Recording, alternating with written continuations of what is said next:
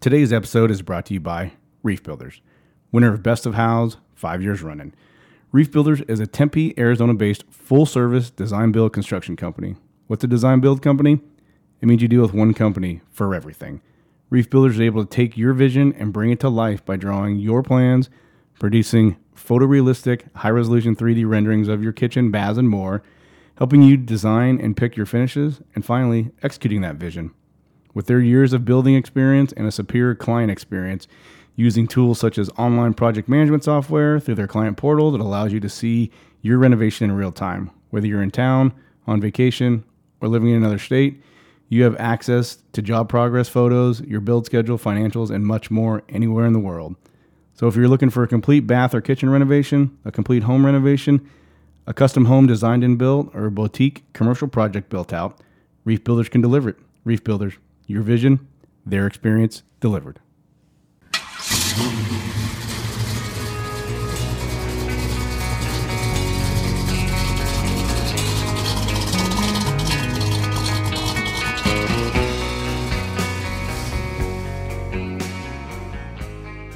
Welcome back, everybody, to another episode of Make the Difference podcast. Today, I actually have one of my longtime best friends in the room.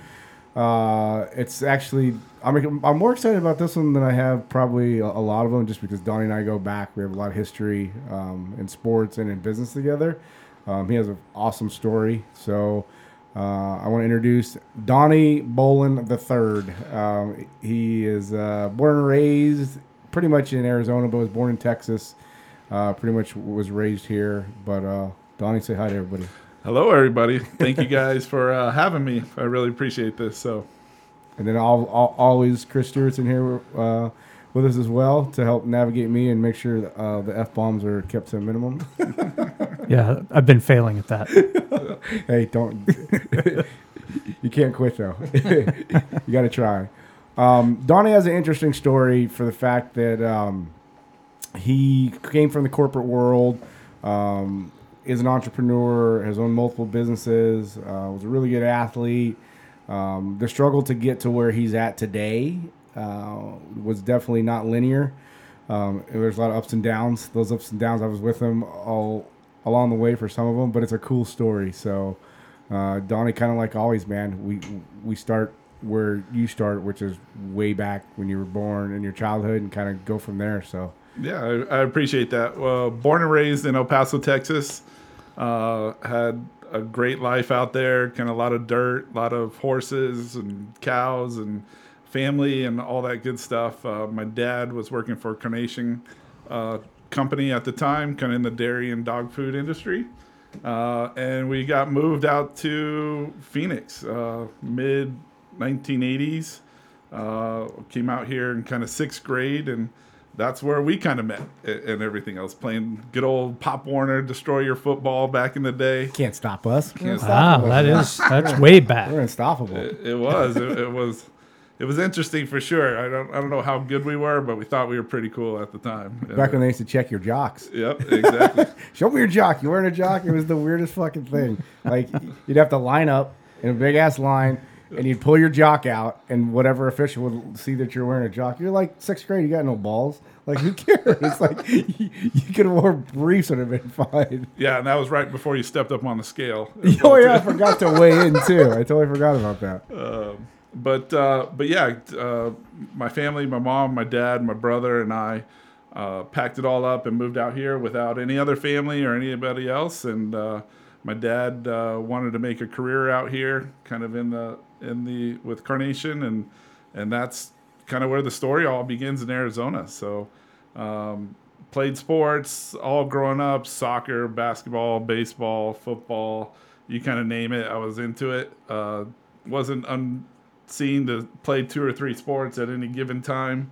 Uh, that's just kind of how my my childhood life was. Just had a passion for all that, and I think that's really kind of what has developed into today and everything else is all those kind of teamwork, team environments type people that that learned at a really young age, not only the competitiveness as well too, but uh, just just all those teams uh, growing up. Uh, and Don is, was or is a fucking great athlete. Um, he always played a position to where he had to lead. Like played quarterback, You're a pitcher in baseball, Pitcher and third base in baseball. and then Uh, basketball. What'd you play? basketball was a, a number two and number three uh, position. So Mm-hmm. small forward, uh, second guard on that, just depending upon uh, what it was. And uh, but just just love competing. I mean, that was the biggest thing. Not not real successful in my teams. Can't say that I came out with state championships or anything else like that, but really kind of had the heart and just the soul to just kind of give it all Donnie's being humble when he says it, but if I remember, if I remember correctly, you were a three-sport varsity athlete as a freshman, right? Uh, I my, got my first varsity letter my freshman year. Uh, it, it was kind of in baseball uh, towards the end. Got moved up from JV uh, into there, and then uh, all through my sophomore year was three sport varsity athlete. Right on. Uh, uh, Mark, good old Marcos de Niza. Yeah, fucking powerhouse, bro. He's Tempe, Marcos Niza, Padres, '94. Yeah, I graduated in '94. As they say, once a Padre, always a Padre. Yeah, exactly, exactly. for Yeah, I think I've heard that. Never. Yeah. you heard that? Never. long line of Padres in, the, in the, this room and area, so for sure. So, uh, went to Marcos de Niza, um, and played a lot of sports in the student council and uh, the social aspect, all that good stuff. Um, kind of football was my love and my passion. Just the just the man on man type thing. I'll smack you in the face, you smack me type thing. Uh, just that aggressiveness and uh, just loved football. We had a Uh, horrible coach. Fuck, he was bad. God, he was so bad. He, I swear to God, he was fucking drunk a couple times at practice, right? I plead the fifth. I don't know. I can't confirm or deny that. Yeah, we, we won't say his name, but uh, it was he was a he was a character, dude. Like like I remember being in high school, like in the team room, whatever, watching like watching film, and I'm like, this guy's out of his fucking mind. Like, what is wrong with this dude? And I'm Not in a good way. no, and I'm like 14, 15, 16 years old, and I'm not the smartest high school kid either. But I'm like, if I'm noticing there's something fucking wrong with you, there's something wrong with you. I remember one year they caught him on his on the roof of his fucking house, fucked up in a Santa suit, drinking whiskey, singing fucking carols. I think you're being a little judgmental. Yeah, no, yeah. I was, I was like, man, this guy's awesome. it, it definitely was an interesting team for sure, or a different coaching staff. So. Well, we had a shit ton of talent on that team because we had several dudes go to Division One schools, but our record was like four and six or five and five. I think your senior year, you guys were like fucking one and nine, right? one and nine. Yep, exactly. You play, but you were in a p- competitive uh, uh, group of schools. Five A, yeah, we're five A Yeah. school for sure, smaller school. Yeah, we were in the big five A at the at the time back Yeah. then. and We were in the East Valley region. I mean, they had Mesa Mountain View, had Mesa Jackrabbits, had Corona del Sol, McClintock. Yeah, I was I going to say McClintock and, and Mountain View are the two that I remember the most. Yep, Yeah. they were. There, there was big time football back then Yeah. and, and everything. And um, And Donnie was, we weren't, we probably, I mean, we're always good students, uh, always good athletes, but fuck, we were always into something. That we were for Like, sure. Yeah, we should we should have ended up in jail a few times for sure. Yeah, Uh, we're well when we were in high school, we used to go up to a liquor store by ASU and try to get people to buy us alcohol. And if they didn't, we'd beat the frat guys up and take their liquor. We, we tried to offer them money first, and then if they didn't, we were fucking crazy. Like I remember remember that fucking dude that chased us down. Oh yeah, Yeah. We, we, we had some situations for sure and everything else. We definitely weren't afraid of of things. We I remember one time I think we were all kind of in that same thing, and and high school was completely different back then than I think kids are experiencing For now. sure, for dude. sure. we'd be in jail for sure, or suspended forever. Yeah, we didn't have cell phones. There weren't there weren't snaps going on, or or we had maybe the beeper or the pager back in the day, but uh, definitely the social thing. You were going out and kind of meeting with your friends and hanging out and getting into trouble. I mean, Yeah, you had to uh, actually go find your friends. exactly. right. You did for we sure. We hung out at Burger King was our hangout. Yeah, Like rally at Burger King, and then we'll fucking go to wherever from there. that, that was for sure. But yeah, we, we got some situations that I'm, I'm surprised we're still uh, unscathed. I, I will Yeah. say. I, Uh, I agree. and everything else. Uh, We were so stupid. So stupid. Like that whole prefrontal cortex not being developed. I till you're don't think that's. I don't think you're special though in that Oh, uh, we were- for teenage for teenage boys. We were special in a red helmet, mouth uh, mouthpiece, short bus kind of fucking way for sure. we were but like I said, we all we always we always had good grades and stuff like that. We were just we just had way too much fucking energy, man. Like Yeah. way too much energy. we, we, we were good citizens. I mean, we we, we were. Come on, we we were respected, and we were. Uh, I mean, obviously, we had conversations with college coaches and recruiting and everything else. You can't be uh, the bottom of the barrel or the, in the in the dirt and everything else if if people are looking at you Yeah, during that time. I mean, you know that from the high school sports as well too. So Yeah, nowadays we probably would be the bottom of the barrel because there would be cell phones. And there, there would be a lot out there for sure. and There would everything be. else, but.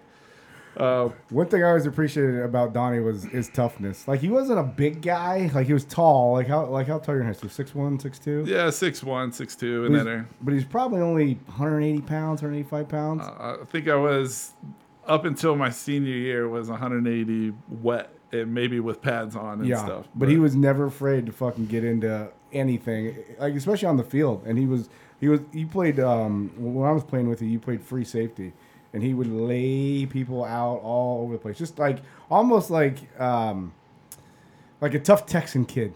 Like just fucking go out there and just let it fly. Like I used to like like watch him tear people up because on on offense he played quarterback and let's just say uh, he was a decent quarterback, but he, he, he was definitely better on the uh, defensive side of the, of the ball. yeah, definitely was not recruited for being a quarterback in high school. Did a lot of running, a lot of short passes, and, uh, and a lot of interceptions. Anything long for sure. So What do you think you picked up from like athletics in those years? Because those are pretty foundational years for for stuff. I know they were for me. Yeah, I think I, I think the biggest thing that we all learned is the grind. I mean, it was an especially playing three sports and stuff. You you never stopped. You had never had an off season because by the time one se- season finished, you're jumping right in the next, and then your summers are all about getting strong, getting um, summer ball, seven on seven Plus, we had jobs in the summer too. and jobs on the weekend and, and all that. I mean, it, it truly was where you kind of set those work ethics and where you set that kind of mentality of just doing whatever it takes to be successful and, and, and everything. So, I mean, we were we never had downtime.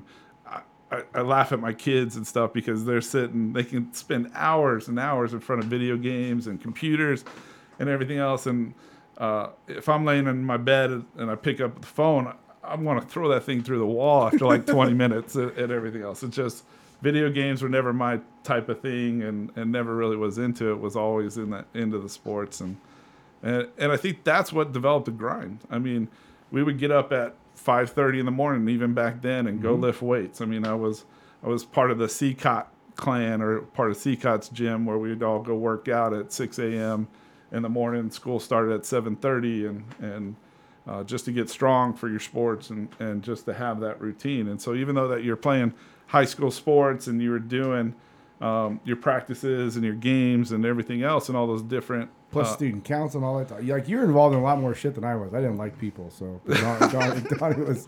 Were you vice president, president? I was sports and spirit director. What the hell is that? That's like Ju- Nice. yeah, that's like Julie, the social director Yeah. off the Love Boat. E- exactly. No, I was uh, I was in charge of running the um, running the assemblies and the uh, different events in, in the high school and stuff, and kind of being the MC of those, developing type of of games and events and all, all that good stuff. That's so not a bad job. Yeah, Donnie was well liked, like like like all around. Were you like homecoming king or any of that shit? Never was the homecoming king, Queen? or queen. probably would have fit.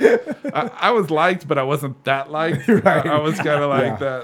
that, that that middle tier and stuff. But Right. uh, no, I had lots of friends, and uh, but never was elected into those type of things. But um, we the the student council actually stuff was was really fun. I mean, we really kind of stepped it up. Had a good group of people. I mean, we got like the Suns Gorilla in uh, to doing things at, at the assemblies. We uh, we did a whole thing where we even convinced a teacher.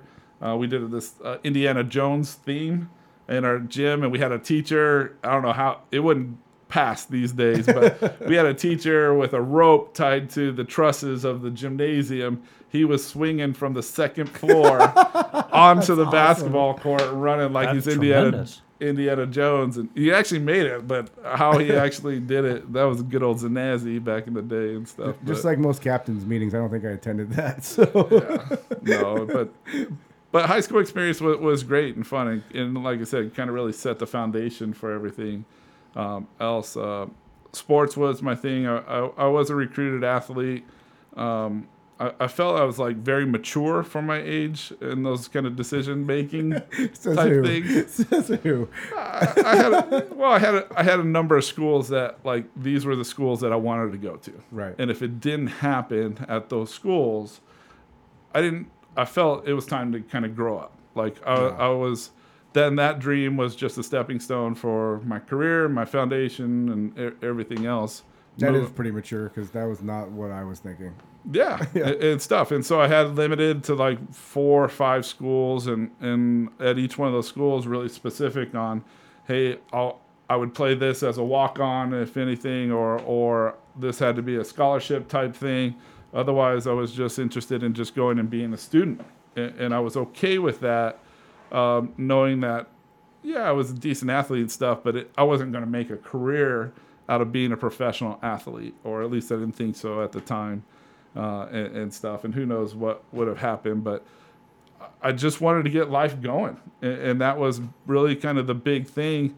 Um, I also played hurt uh, my into my junior, well, junior year, last game of the, of the football season. I dislocated a shoulder um, my junior year against Saguaro High School, and. Uh, We beat the shit out of them, I think. yeah, it was game, right? Yeah, we did, and it was so stupid. It was like a, a hit on a guy at the last like 45 seconds of the game, and I really didn't need to hit him like I did, but I just went in and tried to crush him, and just ended up getting hurt and stuff. And uh, um, and then my senior year, I was kind of playing with that same thing. Uh, just kind of was getting the stingers and the the separations, which was shooting down the body, and it, it's tough playing hurt. I mean, even though you're out there grinding and uh, playing both ways and, and doing all that stuff, it still has effect on you mentally and uh, emotionally and also physically uh, whenever you're kind of dealing with something like that. And so, really, when my offers weren't what I wanted to be, and uh, I had already told um, some schools that I was not interested, in. uh, the junior college route was not a route for me. Um, it, it really became down to about uh, three schools, uh, and one thing just didn't work out on on each of the schools, and so then from there, and it was like uh, it was Columbia University, it was West Point, and then Arizona State University. So loved loved my Sun Devils. Harvard to the south. Harvard of the South. um, yeah, uh, West Point. I couldn't get a congressional nomination. I, I, That's competitive, man. That's incredibly competitive. it, it is, and so uh, we had great talks and good conversations with them. Columbia University um, had to be like in the top 25% of my class, and I had good grades, but um, I was still a, a B average student and everything, and I was at like I don't know 28% or something, and and uh, so I didn't qualify there.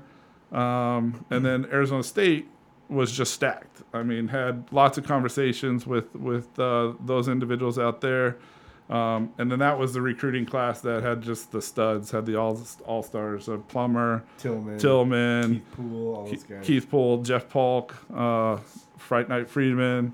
Uh, they're just a stacked group and, and everything else that were studs and stuff. And and future felons. yeah.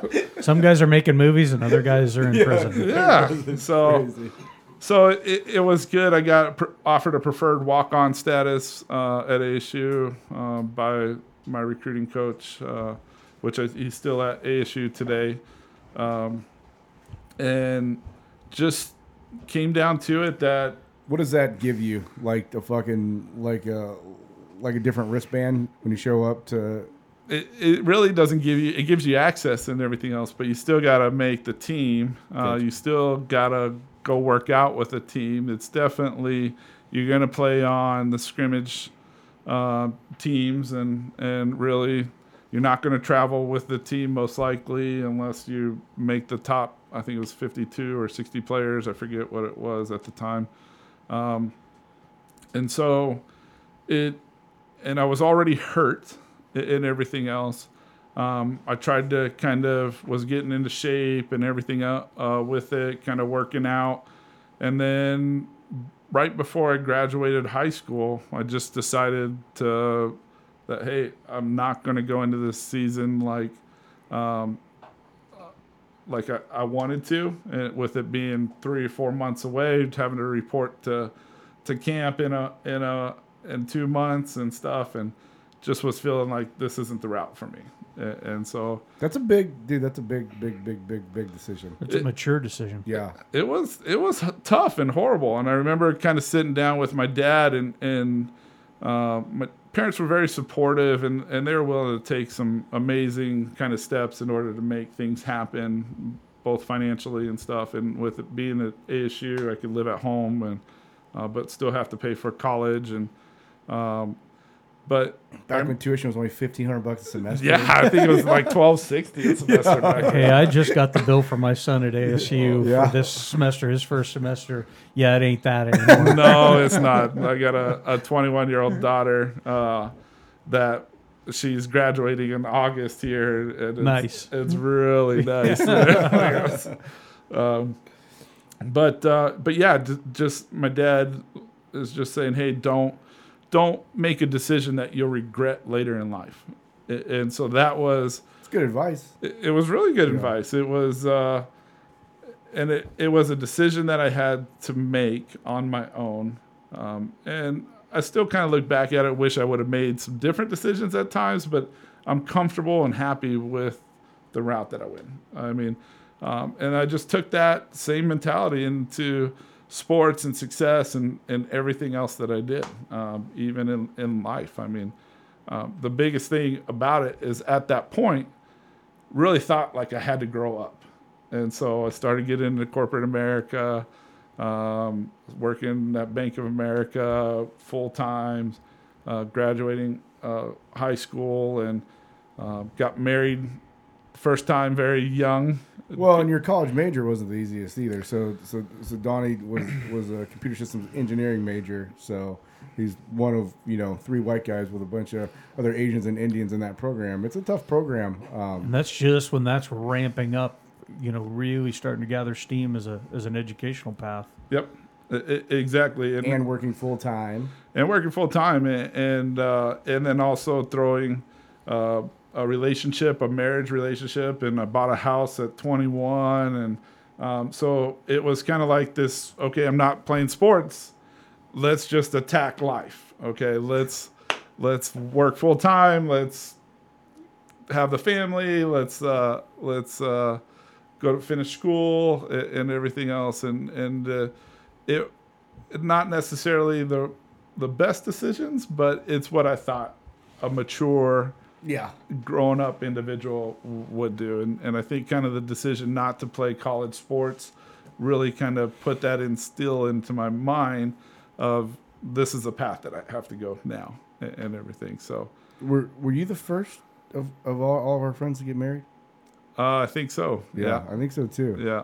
Donnie does have an interesting story too. Even before that, like him and another guy, um, they I don't know if you guys are familiar with Honey Bear's Barbecue. Oh yeah. So in high school, that you know, uh, Donnie was one of the first white guys that ever worked there. It was fucking, Really? Oh, it's awesome, dude. Because like it's all you know, uh, um, brothers and sisters in there, and they're great people. Mark and Gary, like love those dudes to death. Like Yep. used to go in there, and Mama used to make soul food on Sundays. We'd go throw down on that shit. But yeah, Donnie and her, they, they worked back in the kitchen and did deliveries and shit like yeah, that. we, we yeah, it was it was a great time. We that was our ever since freshman. I had a, a good friend that I played football with that kind of introduced me to his uncle, um, which is Mark Smith. Yeah, and, yeah.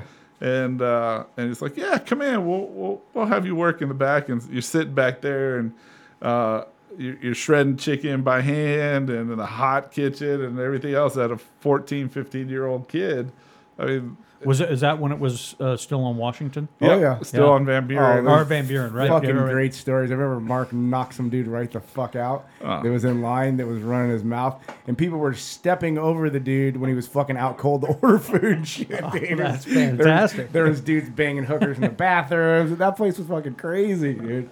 yeah, it was it was it was definitely different. I mean, Mark and Gary, they they're they're awesome people. Oh, I love those oh, dudes, my man. god! So they give you the shirt off your back just to just to help an individual out and, and everything else. And I was very fortunate to to have somebody to give me a job to kind of teach me. Well, and like you know, we didn't have you know Arizona primarily doesn't have a lot of black dudes in in general. So like you not really coming from Texas and not being having a lot of black people around, like being the only white guy or whatever, one or two white guys working there. How did that kind of shape and help you and like mold you into like who like who you are and like how you accept people and all that other stuff? Yeah, from a very young age. I mean, when I was born and raised in El Paso, Texas, I mean, El Paso is a very diverse town. I mean, Really? it, it is Oh, yeah. maybe a small percentage of white and very high Hispanic. That's I fear most of most Uh, Mexicans. Right? It's a border town, uh, and, and we lived on the northeast side of El Paso, which, uh, which at the time was really great. It's now become a very tough neighborhood area.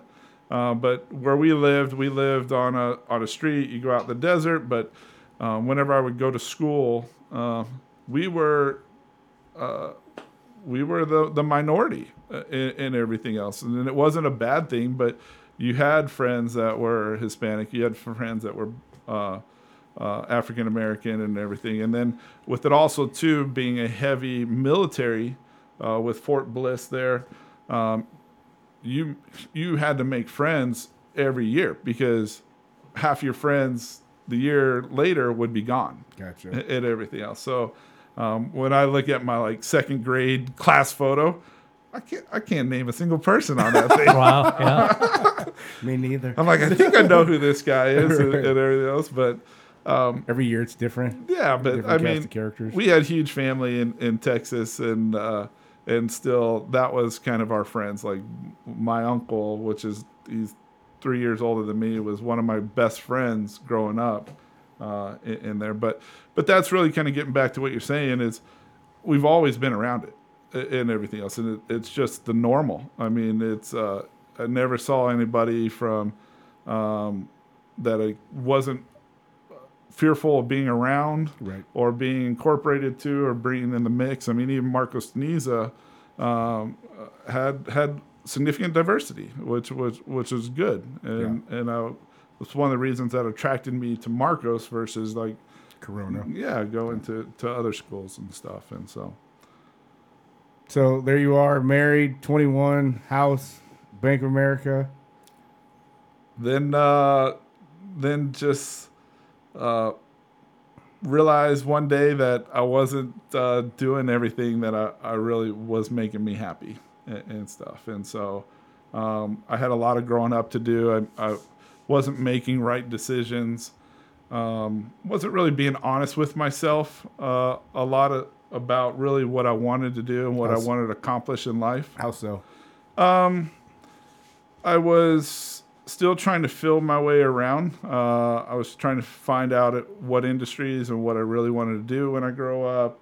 Um, college took me eight and a half years to graduate college, and um, it, and it's because I bounced around to different majors. Pretty fast. Yeah, so fast and everything else. So fast. fast. My parents should be so proud. You're like, uh, Yeah. it's that movie they made with, uh, with oh fuck, I forget that movie where he was there till he was like 30. No, it, it, I my- I think my parents, after like the second year of college, goes, "Okay, we're here if you need us, but, you got to really kind of figure some things out here." Van. Wilder, that's it. Yeah. Van Wilder. So I, I I tried a lot of things. I tried. Um, I was working for Bank America, working in the branches, worked my way up to like an assistant manager type thing. Then started working in the back office, um, kind of in their their technology and support areas, what they call kind of their help desk type stuff. And uh, then I had an opportunity through uh, my significant other at the time. Her family uh, had a uh, a fabrication business, and so I, I kind of jumped over at the opportunity there. Um, when there was an opportunity, and uh, worked there for a number of years, kind of learning the hands-on trade. It's cool. It was a fiberglass company. They used to make, uh, if correct me if I'm wrong, uh, nose cones for the slurry bombers. Yeah, Oh, really? They, Yeah. they did everything. So California Forestry Department, they did uh, the nose cones and, and the old B-52 modifications to convert them into uh, slurry bombers for the California Forestry Department. Um, made parts for Honeywell. Uh, made wastewater treatment facilities, gumball machines, uh, sand dune buggy carts. I mean, Pretty diverse. it, it was really diverse. Yeah. Like there, there's not too many fiberglass companies or, or custom fabricators. You'll know this is right by. Um, it's real close to station uh, station six. It's on the uh, frontage road on the north side, right past Seventh Street or Seventh Ave. I think it's Seventh Avenue. It's like Third Avenue and and uh, Mojave. Yeah. I'm certain I've driven by it a hundred times. You probably Yeah, have. yeah. I, I don't think that they own the, the business anymore. Um, I think it, it's been moved on, but the, I think the operation is still there. But uh, but that was really kind of my first uh, introductory into kind of small business. Yeah. you were hands on. I remember. Yeah, I was I was pretty significantly hands on. Um, uh, loved working for it and everything else. It just um, it wasn't going to be a, a financial thing or a long term career and, and everything. And so um, made the decision to kind of part ways um, on it and uh, and it was a good thing, but kind of left in a little bit of bad graces and, Uh-huh. and stuff. Yeah. Uh, uh, but I, I just needed to move on and, and everything else. It, it was struggling to make the, the bills or where I wanted to be at the time. Um, also had gone through a divorce uh, uh, through that and was really just trying to really kind of understand and kind of grow of where I wanted to be in life. Yeah, And- fuck her. Can I say that? I never liked her. You knew that, dude. I know, I know. There's a lot of people, but I never liked her. Yeah, it, it was like I said. It was. I learned. I- made a lot of mistakes and made a lot of uh, changes in life, which I'm glad my journey went through that because it really focused in on what I wanted to do in life and, and There's everything. learning lessons, man. You don't know.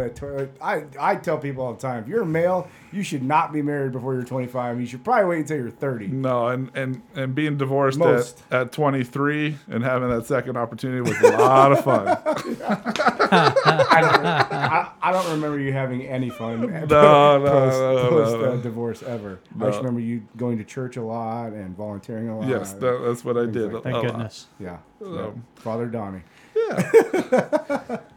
Uh, but it was good. And, leaving that, I went back to Bank of America, um, and actually had some really great mentors in the in the corporate world um, that actually taught me how to kind of be a leader in the corporate wor- world and, and how to get things done and accomplished. Was that when you worked for credit card? That was work for I worked for the credit card division and also the technology division on the backside of the credit card, which um, we really got into the Six Sigma type uh, things, and so allowed me to get yeah exactly the hi Kaizen. Dude, I- yeah. Kaizen. Yeah. yeah. So Six Sigma uh, ended up getting my green belt and my black belt uh, there. Uh, worked my way up to a vice president uh, at the time uh, with Bank of America. and Was really doing uh, really well, uh, traveling a lot, um, overseeing some different programs, overseeing some different call centers, um, developing some systems and, and things to make Bank of America successful, which probably attributed to the housing crash and, and everything else in 2006 and 2007. You're welcome, everybody. Yeah, you're welcome. the Wolf of Wall Yeah, Street. you're welcome. Yeah, we, we were slinging credit cards left and right. If you said yes, we, we, we would put a credit card in your hand for sure. So, Well, the cool thing about that, which which which from from being a small business owner and being an entrepreneur is, um, and Donnie probably doesn't even remember, think that I remember some of this shit, but um, those divisions in Bank of America were run like small businesses. So you had financials that you had to read and balance sheets and budgets and and and uh, and general ledgers and everything else like that. So Donnie, like when he's fucking really really good at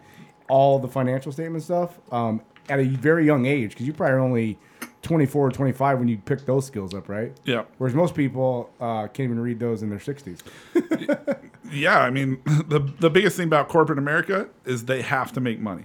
Yeah. and, and there's no it's really kind of cutthroat it's not like uh, um, a business situation or a small business where oh yeah we can make that mistake and we can handle that and everything else they are like it's black or it's red Yeah. and, and there's no gray in between it, it, you're either in the positive or, or you're in the negative and if you're in the negative you're not going to be here Yeah. and, and everything else so well, coming from to compare it like to the fire service world, like that's always say like in in in the public sector, um, you don't even fucking have to worry about generating revenue or a net profit. yeah It's like here's your money, go spend it. Don't fuck it up. I'm like, how fucking hard is that? Well, you better be delivering service. Yeah, yeah, for right? sure. Yeah, the- for the sure. Community better feel it. Yeah, but but even if you deliver shitty service, you're still getting the money every every year. Like if you're if if you're like perpetually shitty, then yeah, things are gonna have to change and heads are gonna roll and stuff like that. But like that that over that overarching like holy fuck man, like we have to be profitable, we have to make money, we have to market the right way, brand the right way.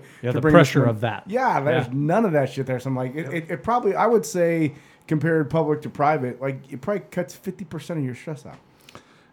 Yeah, I, I would absolutely agree, and and, and everything. It uh, it definitely. I think that that is when I learned how not to sleep. Wow. and so you're, you're up in the middle of the night, mind's racing, and uh, and but that's when you're problem solving, and that's when you're like, hey, we're gonna do this, and uh, and one of the things that it's kind of a, a, a good slogan, but a bad slogan as well too. Is is really some of my mentors um, there at Bank America re- really taught me the kind of apologize later type thing. Yeah, Um, Chris is good at that. Yeah, Yeah. and so I think you Not really. Yeah. the apology part or, or just the do. Uh, may- maybe I just wait too long. Fuck them too. you, you, you, everybody in, in corporate America or the, the experiences that I had is that they want to be involved and they all have a role and a position.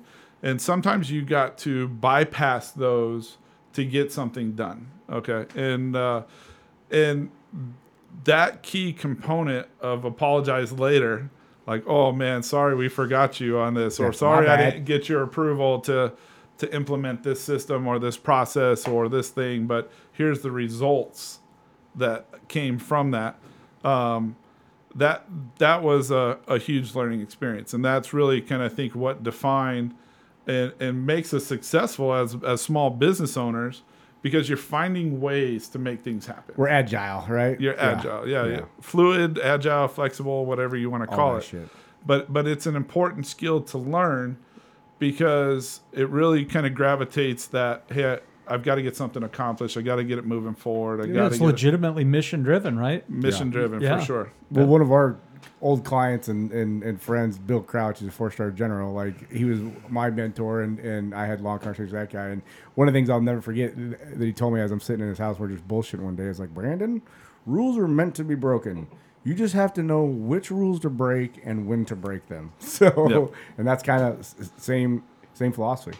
Yeah, it, it- truly is, and and uh, and you rub people sometimes the wrong way, but then you come back and nurture those relationships and understand and explain, show them the reason why, and then it, it's not done out of malice. There, there's really truly a reason for it, um, and, and But sometimes even when you do that, they still are butthurt, right? oh yeah, Yeah. You- Oh, you know it. insecurities are bad. Right. yeah. How would you handle a situation like that? Y- y- Like, even though it turned out well, you maybe even gave them a little bit of the credit, but they still want to be whiny and complaining and like, you didn't include me in that thing. Yeah, you just you, you just make sure that you include them the next time. The next sure. time you forget about them. right It- and, and you you explain to them that it's not personal like and that that's the biggest thing if you, if you can keep the emotions out of it and you can be authentic with them Yeah. saying hey man i, I didn't mean to do this on purpose or hey uh, You're you just kept, in the fucking way. you kept telling me no Yeah. and You're else, and, fucking I, and I needed a yes Yeah. then then you, all, it, it's just being authentic and being uh, upfront and honest with them um, and understanding that hey uh, we're trying to make you both look good and us Yeah. look good and and we're all for the common goal and, and common result and uh, this just needed to be done. Don't you wish you could just say, I I really w- wanted to take the time to explain to you, but just you're so fucking dense and you can't see past the fucking you know the forest of the trees. I had to do this. Yeah. You can't say that, but you want to. Th- this is where you and I were like yin and yang. yeah, for sure. I'm like, let me tell you, get the fuck out of the way. We got this. yeah. Uh, we definitely take things at a different approach or tactic, sure, but but yeah, it's good for sure. So, uh, but but I, I think that it's still it's important thing to do, uh, even as you're uh, as, as you're growing. One of the things that um, was taught and also continued to learn is that people have to be empowered. Uh, Absolutely. and, and if you can't empower people, you can't put them, give them the ability to get something done, or, or get have them the ability to do their job, um, then you're never going to have successes, or you're never going to have the success that you imaginally you, you could, and, and everything else. And that was the great thing about my mentors, uh, Jeff Capus and uh, Dave Beckett, was they were like, Donnie, go get it done. Like, like if, that. you think you can get, get it done, go go figure it out. Go and then come back and let me know. That's how Chris is because when I, when I work for Chris, and I've actually adopted that from him and and other people as well. It's like I was interviewing somebody yesterday for a position, and she's like, "Oh, well, I'll do it whatever way that you want me to do it." I'm like, "I do not give a fuck how you get there. I just want you there. Like as long as you get there, I don't care how you get there." Right. But I think when when when when you show um, your superiors that you have the ability and, and that you're going to do it in the right way, they'll kind of let you just run with it. Like they didn't let you do that right off the bat. They're like, eh, let's let's Yeah. let's let's spoon feed this kid a bit and see how he does. And then after you kind of like after trust went both ways, and they probably just said, "Go, dude." Well, it does build incredible trust then for the people who are working for you because then they, they feel empowered. They feel like they can be part of the success and they're more willing to do it themselves and, and, and perpetuate that, which I dig. Yeah, absolutely. I mean, if you can if you can take a member of your team and let them have success or let them feel that they have success, I mean that is huge. I And mean, let them own it. You, you fulfilled your role as a leader.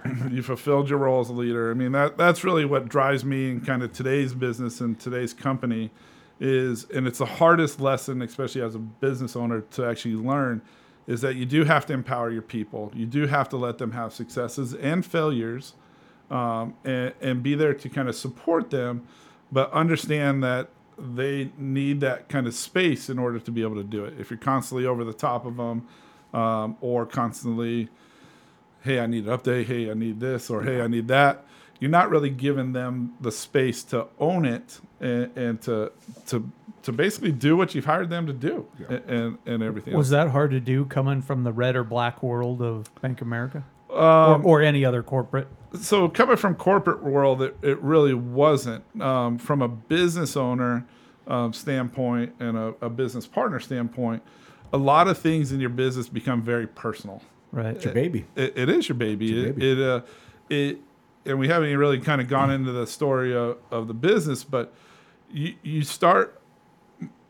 Ninety percent of the people, or ninety-five percent of the people that actually start businesses, started from nothing, like zero, Like us. like us. yeah, we were we were slinging Oh, we'll everything get there. everything else. But you you build this up, you sacrifice so much, you work 30 hour shifts or 40 hour shifts, you you give everything not only to the business but your family gives to the business, your friends give to the business, everything gives to the business um, in hopes of being successful. And um, and that's the biggest thing that as a business owner that you really have to step back and empower people because when you're small, you oversee everything, or you're wearing two, three, four hats or positions of a company.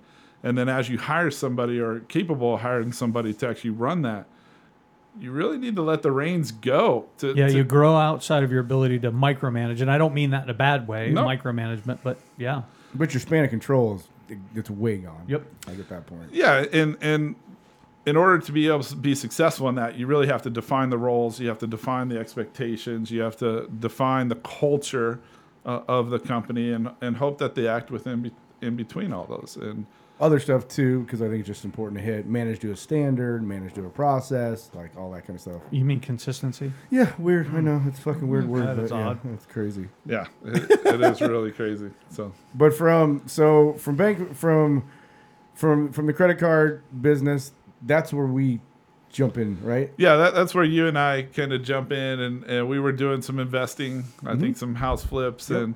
Uh, right before the market crash and these condo conversions Yep. and, and all that good stuff.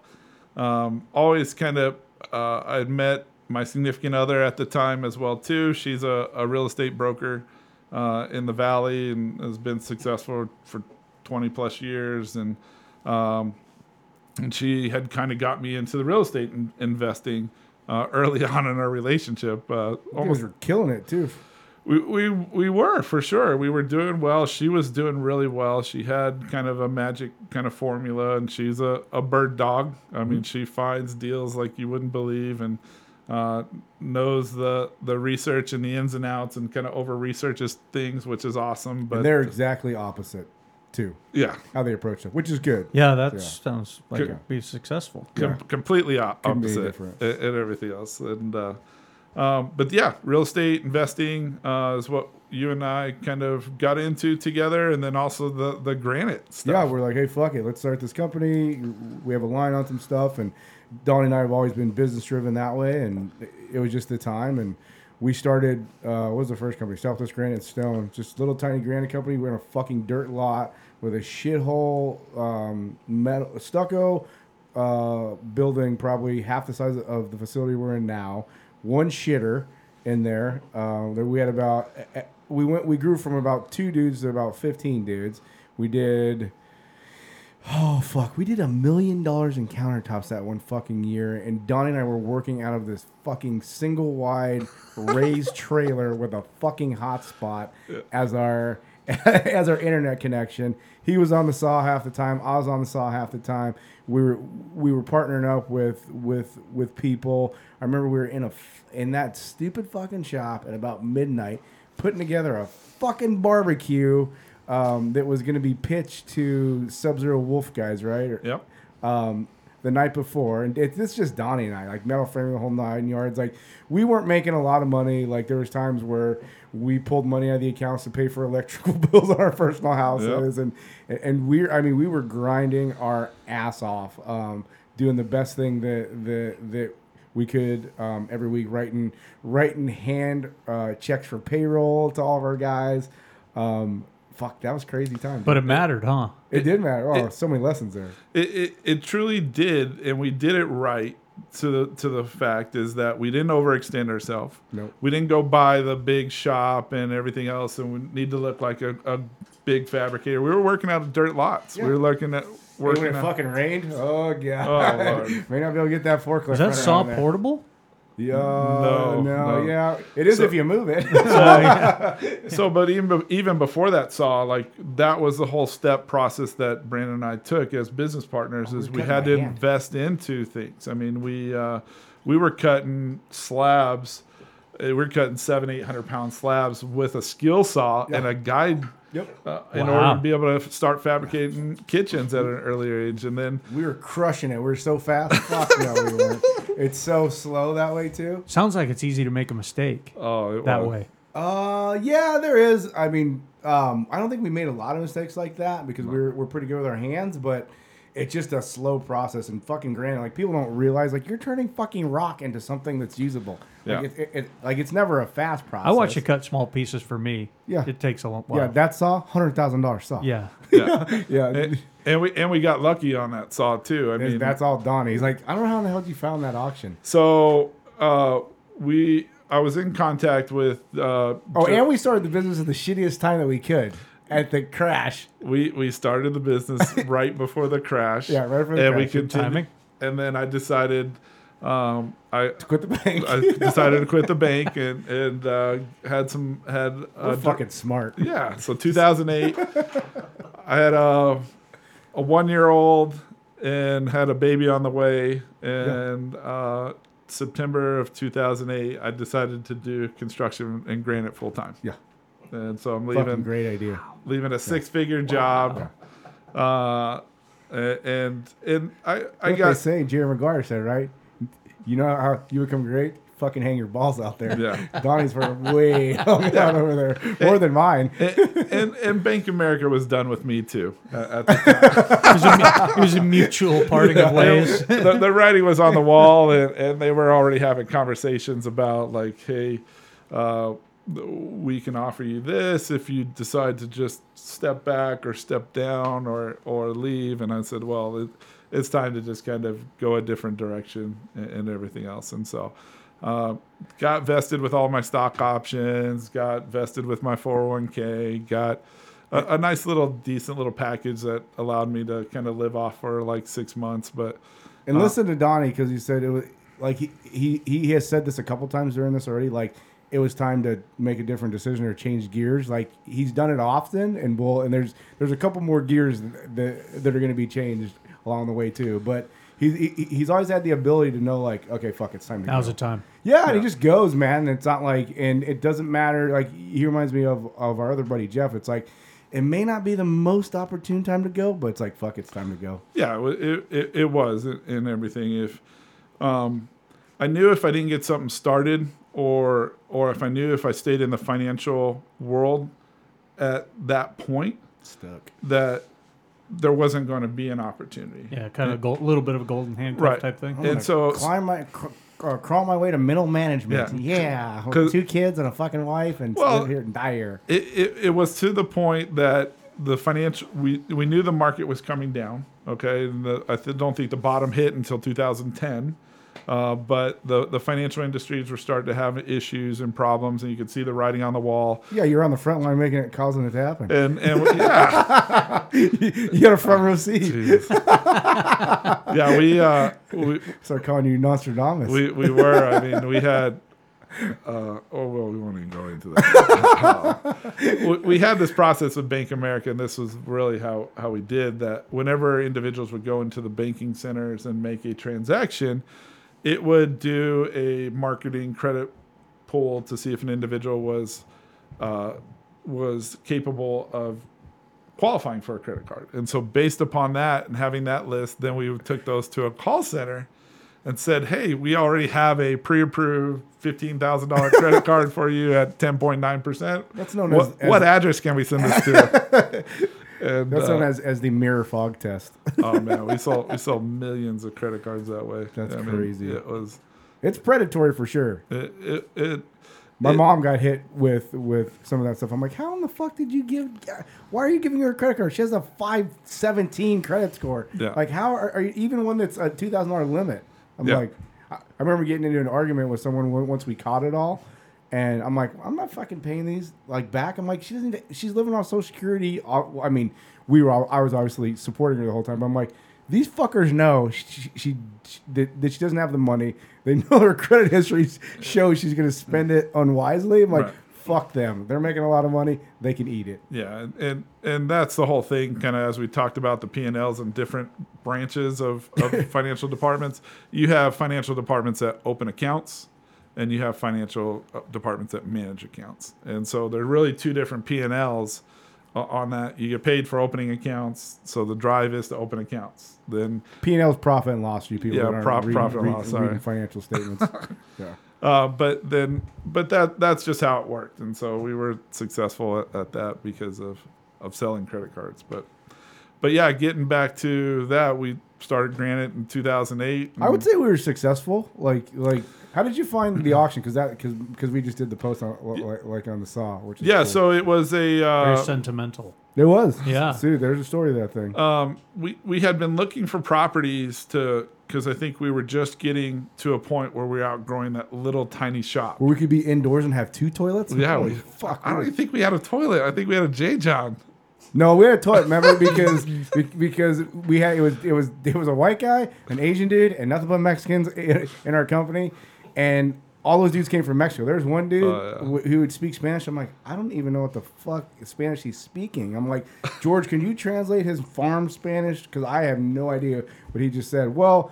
they they grew up in poor parts of Mexico. Love all those dudes. The, the most hard hardest working fucking dudes Yep. ever. Never bitch, never complained. Showed up. They would work, you know, six in the morning till ten o'clock at night. We'd be right there with them. Fuck, Yep. Donnie and I were installing granite at Thanksgiving, uh, like Oh, the eve, you know, before Thanksgiving and Christmas Eve and shit like that. Dude, we were fucking doing it. Yep. Um, but we used to have to tell them, hey, you can flush the toilet paper down the toilet. Yeah. You oh don't yeah, have to put yeah, it that's a cultural. thing. yeah, it is. Like Yeah. you don't have to put it in the chair. Like please put the fucking toilet paper in the chair. I'm, I'm, I'm sick of going to the bathroom and seeing your shitty toilet paper when I when I gotta go in there.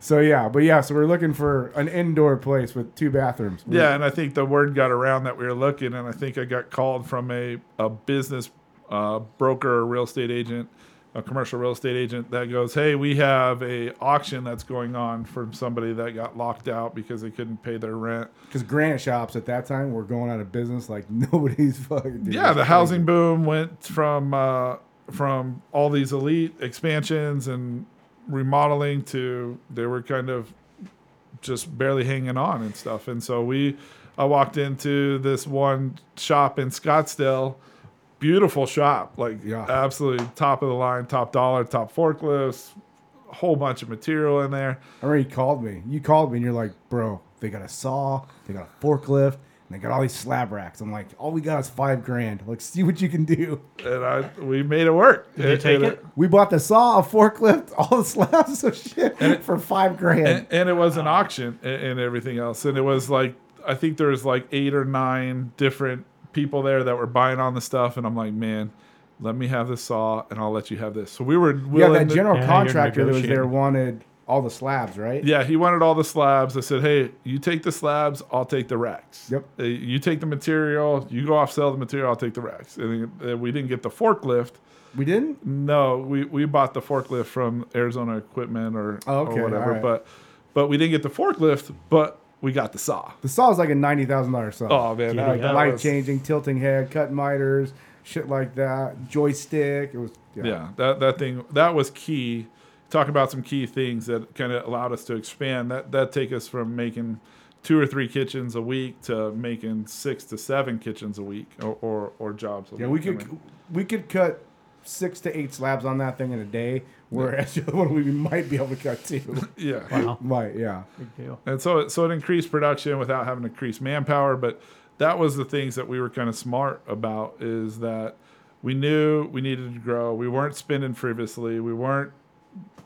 It wasn't money into the, the pockets of you and I. No, we weren't we were, doing any we were taking yeah. minimal amount. Yeah. A lot of it money being invested back into the business for expansion and growth and, and, and everything else. And, and and that was key. I mean, that was that's key on all our businesses and, Mm-hmm. and everything else. And uh, um, we managed things uh, tightly and, and correctly and, and just kept our nose to the grind and, and did a good job. Yeah, we did good work, and we we we did shit on time, and we worked with other general contractors at the time, and that was always where we wanted to be was was was in that world. And there was one, uh, I think it's a good transition now that a guy that that we did countertops for, um, ASU guy.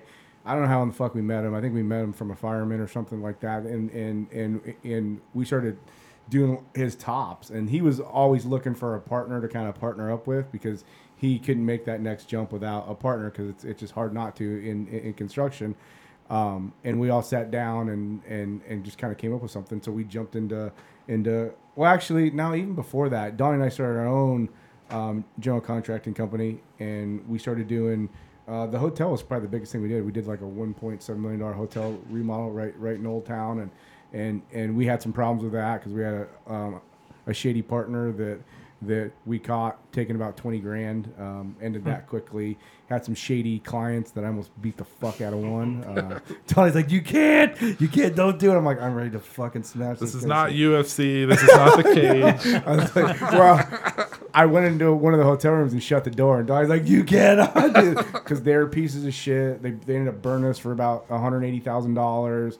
Like, but but our my business partner now, Tim, and and and and Donnie's business partner now, we were all business partners at one time. Seth came in and they helped bail us out of this project Yep. because there was shit that needed to get done, and luckily Donnie had um, the foresight to put a lien on that project, so we we went to perfect the lien on it and shit like that. Um, So I think we only had that company for almost a year. Like we moved in over there, and then Right. and then Seth and all that and Tim and all that stuff happened when we we moved into the shop that we had because we did actually end up having a pretty good sized shop, probably twice the size of this one. I don't know, maybe twice. It was like a three bay kind of shop, and then a little tiny house which was small, and like that's you know the offices that that that we had, and we ended up cramming one, two, three, four, five, six, like seven people, in uh, was that thing eight hundred? 600 square square feet. Yeah, yeah. Yeah. Six, six, 600 square feet, one bathroom again. We're back Yeah. to one bathroom.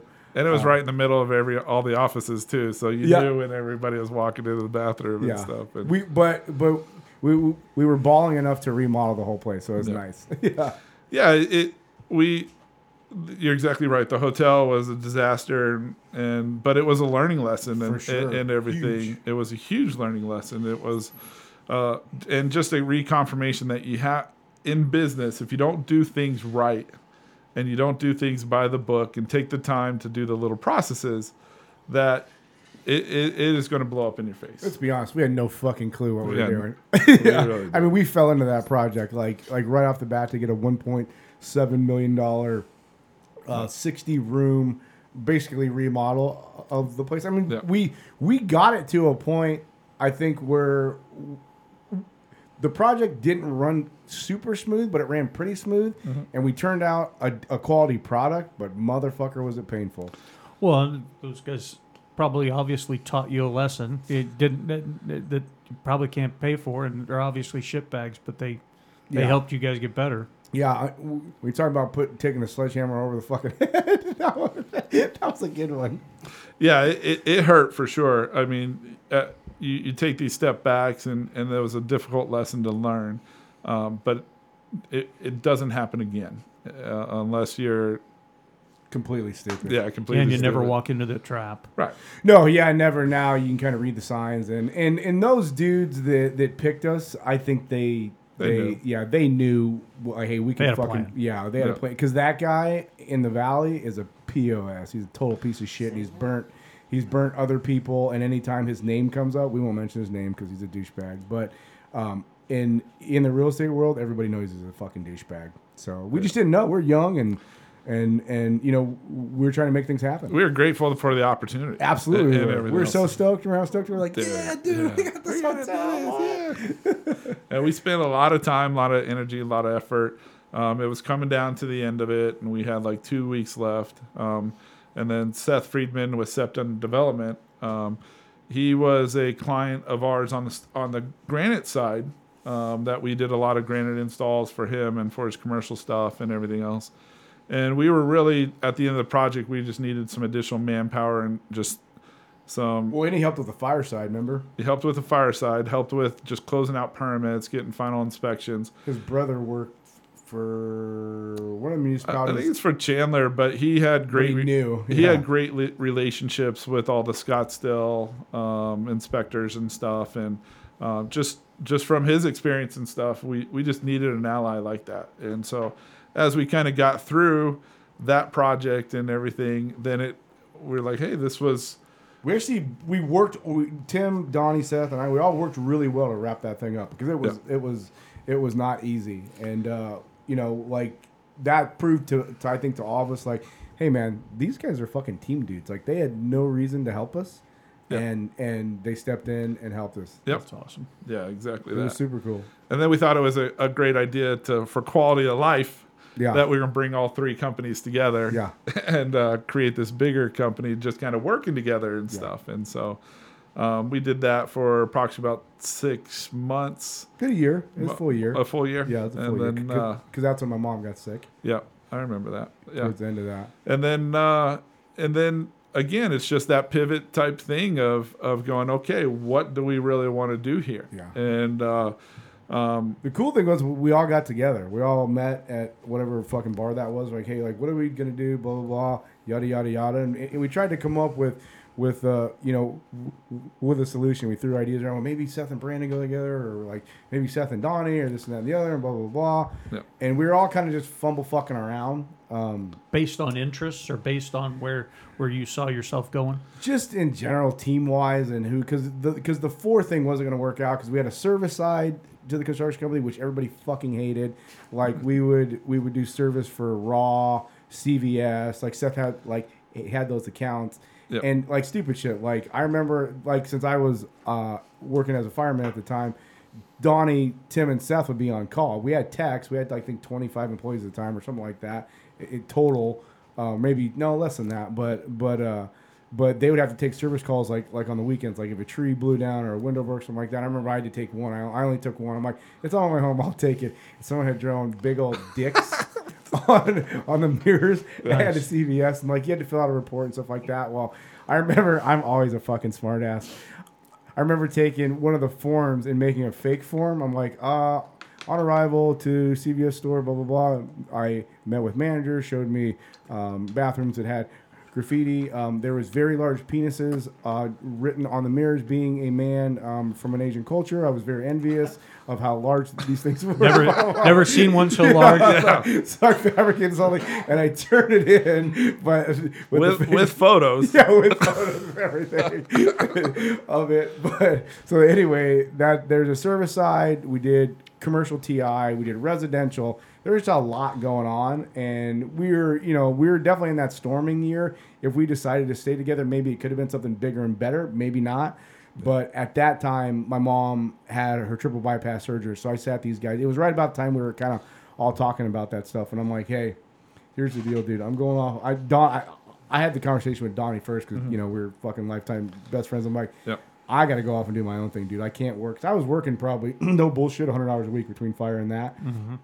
I'm like, I'm gonna miss the last good years of my mom's life. Like, I Yeah. got to go out and do something. So I'm gonna start a residential company, and I just kind of bailed, kind of figured that stuff out because she was actually in the hospital Right. with that and stroke, kind of when all that stuff was going down. I remember Donnie and I had had done a flip together, and and we were talking about it. It was a transition time, and I remember like I'll never forget this. Like Donnie, he he at the time I don't think he was like what the f-" he it he had to look like what the fuck. And I'm like, hey, Right. dude, here's the deal.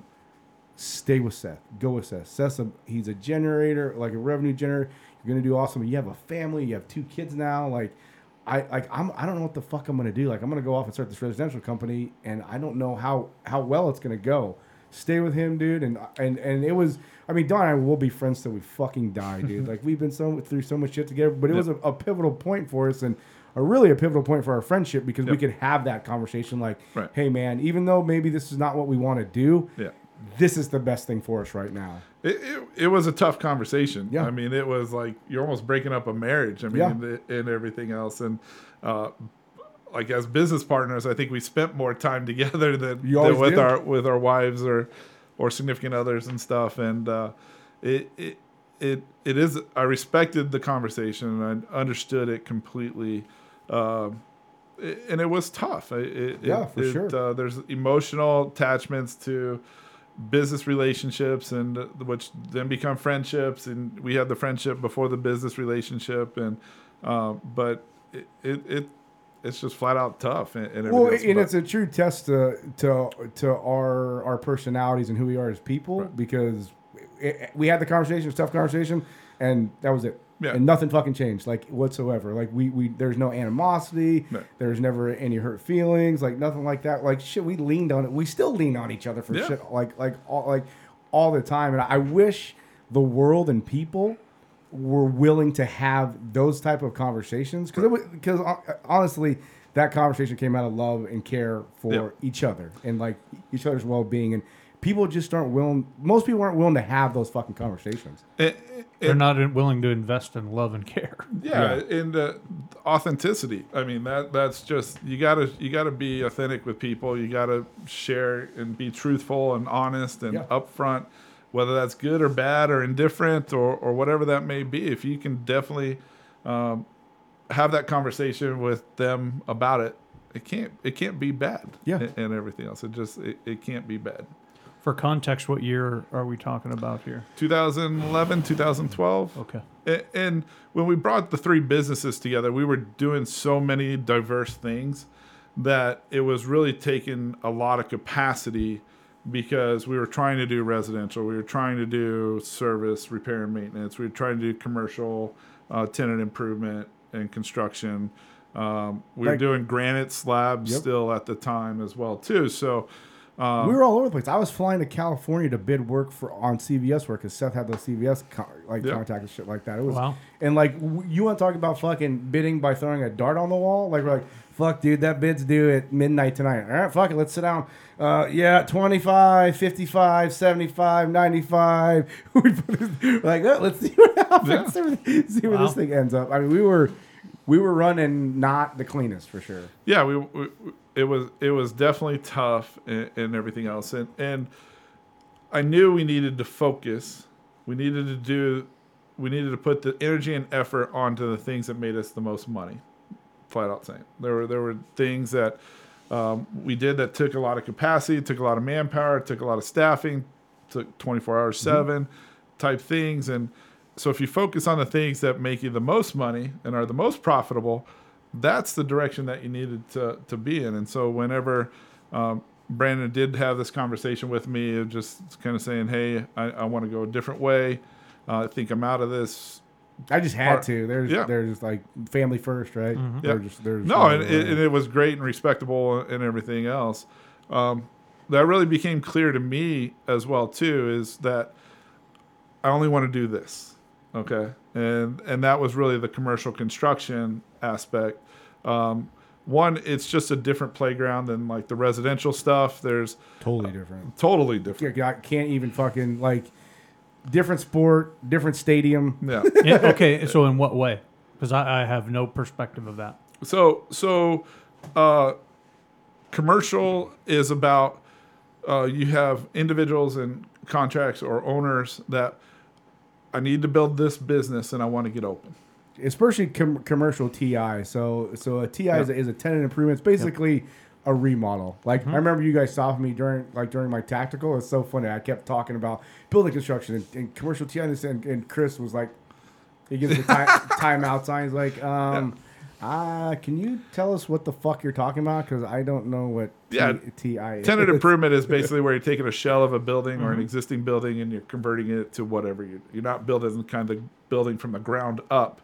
You're taking all the electrical systems and plumbing systems and walls or that are currently in the facility itself and making it to whatever that business needs to operate. and you got to get on the fucking gas. It's nights It and weekends and fucking there's there's something. They're not making money unless they're open, and they're Yeah. depending on you to open. Well, Right. plus your contracts sometimes have these things called liquidated damages. So, Yep. so your finish date is August fifteenth. For every day you don't meet that milestone, it's going to cost you whatever X extra thousand dollars a day, five hundred dollars a day, whatever.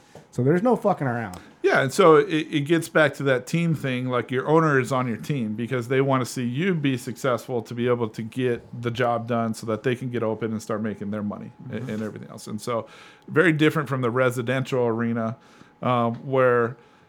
I'm an artist, bro. I'm an Oh, artist. yeah, I'm Yeah, an artist. I'm an artist. there's a lot of emotions and a lot of feelings. Like uh, individuals, I want to pay you this dollar, and I want to get that dollar worth of response. I want energy, $5 effort. worth- Yeah. I was five- trying to be nice here. and I want twenty dollars worth of shit. Sorry, No, there- wrong there- company. There's an emotional attachment to an individual with their dollar and everything else that they don't really.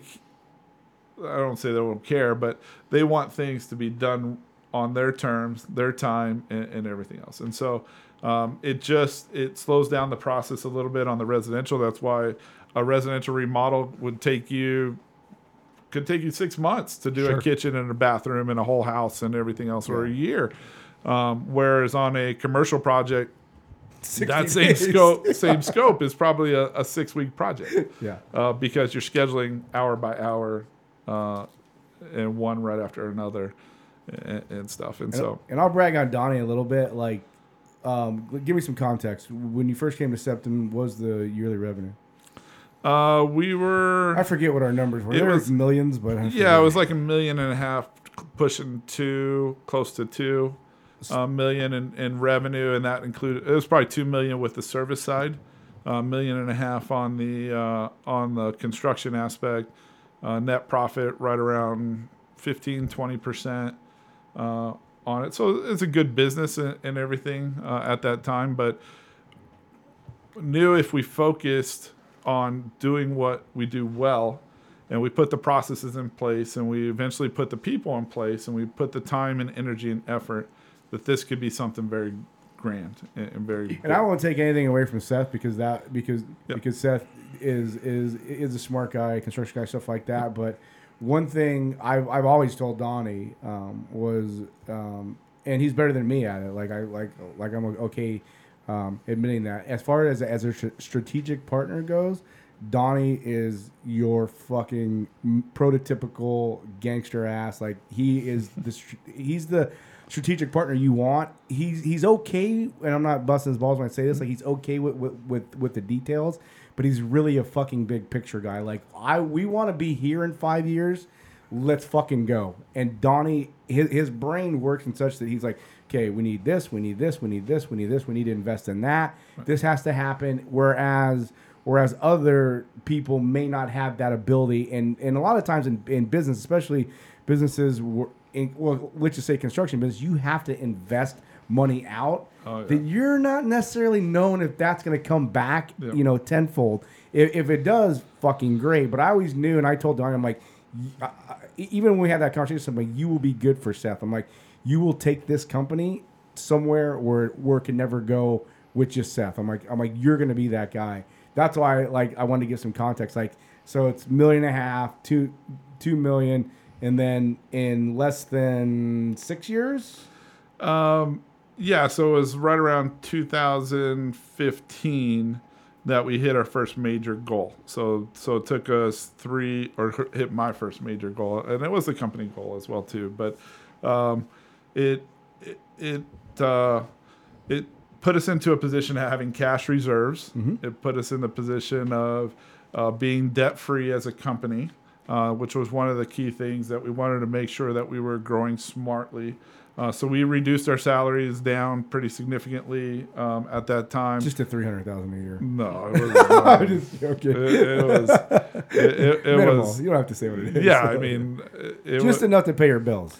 barely enough to pay the bills and Yeah. stuff. It, there was no. It was very lean and very tight at that time, and uh, and that's how business owners are. We did it all the time, We did it all the time and stuff. And so, 2015, I think when we peaked over, um, and this was my third year with the with the company. I think we peaked over Seven employees to start too. uh, yes, it was. It was about seven employees uh, and, and everything else when we started. Um, it, it was probably pretty less than that when we first came Yeah. together as that. And the, one of the reasons why is again focusing. When I went on with Seth after that conversation, just wanted to do the commercial construction part of it. The and that's where we needed to focus the time, energy, and effort. And the repair and maintenance, he actually took off. That was his part of the business. Took it off with another group, um, and they ran that for a number years. like, please give it. It's the fucking worst business, dude. For quality of life, it's the worst fucking business. No, it, it definitely has its place, and it definitely is a profitable business. Yeah. It it's a it takes a, a different personality, and it takes a a different type of Donnie's saying it the nice way but he says it takes a different personality. It takes like Joe Bob, Jim Bob, and it's just it's a different it's a different beast. I mean, you're fucking clearing shit out of toilet. It just those yeah. are the techs. That's not yeah. the- but even to, that- to run their own that kind of business, like it's it's not. There's nothing fucking sexy about it, right? well, that's life. I mean, there, there, there's a lot of things that aren't sexy in life Oh, and stuff. But Yeah. but uh, but focusing on the construction side, it was about 2015 when we met our first financial goals. Okay, uh, which allowed us the cash reserves to to then slowly start increasing our salary to a normal normal rate. Um, I I had a note uh, with purchasing half the business or 49% of the business from Seth. I was able to pay off that note to him uh, at that time, and we were growing. And so you hit that five six million dollar range on revenues, and then things move very quickly Yeah. a- after that. As long as you can put the processes into place and put the people in place, that now starts giving you the opportunity instead of me having to wear or an individual having to wear two, three, four, five hats, they can now maybe work two. And then uh, that other person wears two, and Just not four all the time. not four. And so so then you can you open capacity up to to be able to do a little bit more and a little bit more, and we just continue to grow uh, effectively. and they were smart about it. Like, like as Donnie says, like cash, um, having the cash, uh, like in the bank, stuff like that. They're not, you know, flashy guys, uh, anything like that. So they would always take the money and like reinvest it. Like, like talk about the building because yeah. So we we that's a huge thing. we too. continue to do that. So we're as a company, we're in strong financial position. Uh, we weren't taking out money. We we bought our own corporate office. We talk, uh, talk about that deal. That's a pretty like that's a pretty cool story. yeah, Seth and I we we've been working out of different offices throughout the valley and all over. Never really had a home. We're always leasing a home, and we're at a point where we're growing, having two to three people per office, uh, and realizing we needed a building. And so we were driving kind of around uh, our areas on 96th Street in Via Linda, um, and the city or the state of Arizona was liquidating all of their facilities and all their their locations and stuff. And so I remember that. we uh, we found this building that was going up for auction, and uh, and we ended up winning the auction. Well, and they fucked up. Like, tell that side because this is amazing. This side, I'm like, that is fucking amazing. So uh, we with the purchase was two parcels that we actually bought, which was the whole kind of corner area. So we were buying two buildings. We were buying Square footage, just throw it out. Uh, one was 11,000 square feet. The other one's 18,000 square feet. Um, and back behind this property was a little parcel of land that was kind of landlocked. Um, and when we won the auction and we closed and everything else, we went back to the state of Arizona going, hey, this parcel of land never got transferred over to us. Uh, what's that? And they're like, okay, yeah, we'll transfer it. yeah, that's called free. Thanks. Fucking free. Appreciate it. Fucking free. What? What was the dollar value on that? Uh, zero. no, I mean actually, Exactly. actually, Uh-huh. the actual value of it though. Uh, value. I mean, well, it's landlocked right now, so the only the only access to it is Through ours. guys, is right. through ours. But um, I, I mean, typical lots like that in the area would probably go for. I'd say at the time probably 250 300,000 Here's here's three hundred thousand dollars. but we, we paid a premium for I mean we outbid three other people um, Yeah, one of our uh, kind of acquaintances wanted it, and they're trying to work a deal with, It- and we were willing. All we really wanted, we wanted the eleven thousand square foot building for ourselves, and then we were willing to take the other one and kind of go into some debt for kind of the first time as a company in order to be able to handle that. Um, and we since have since put tenants and stuff in there, so it's been a real successful type thing. Uh, but th- the key was is that again, it's not Seth and Donnie taking the money out of the company to support our personal needs or anything else like that. We're continually investing back into the business to making the business better and, and getting the right people in place and the, the systems and organization. and it sounds smooth and everything else, but there's fucking there's hiccups on the way and Yeah. bad fucking people that they hired and and people doing the shit that they shouldn't be doing and like so. I mean, Donnie. I mean, there there was generally a time I was generally concerned with him because every time I saw him, he looked not healthy. Mm-hmm. Like he looked older. Like I'm like fuck, man. Like and I, I knew he wasn't sleeping. He's working seven days a week and stuff like that. And and as of as of late, I think he's a lot better with that. But it's still a struggle. Like even though and, and I'm only telling this side of it because I don't want people to think like, "Hey, this is fucking easy." It's not fucking easy. Like No. what what they did because now they're they were a whatever million and a half, two million dollar company, six employees, seven employees. Now they're a fifty million dollar company Not not quite that yet. Um, we're in the, the 20s and 30s. Um, and sixty some employees now. Yep, 60 employees now, eight different states uh, California, Nevada, Colorado, Utah, Idaho, Washington, Montana. Uh, so we're doing all over the West hemisphere, doing doing work all, all over that. And so um, we we like what we do and, and everything else, and we've been able to grow it. And uh, and we're going to continue to grow it. We're now at, at that position, hitting that new twenty million dollar range. E- each one of these little steps and stuff allows you to to put the necessary things in to be a real company. I Yeah, mean, like you just hired a legit. a COO. Yep. a legitimate COO, and that's that's the thing that Seth and I have always been great about. Even though we're we're good, and, and we.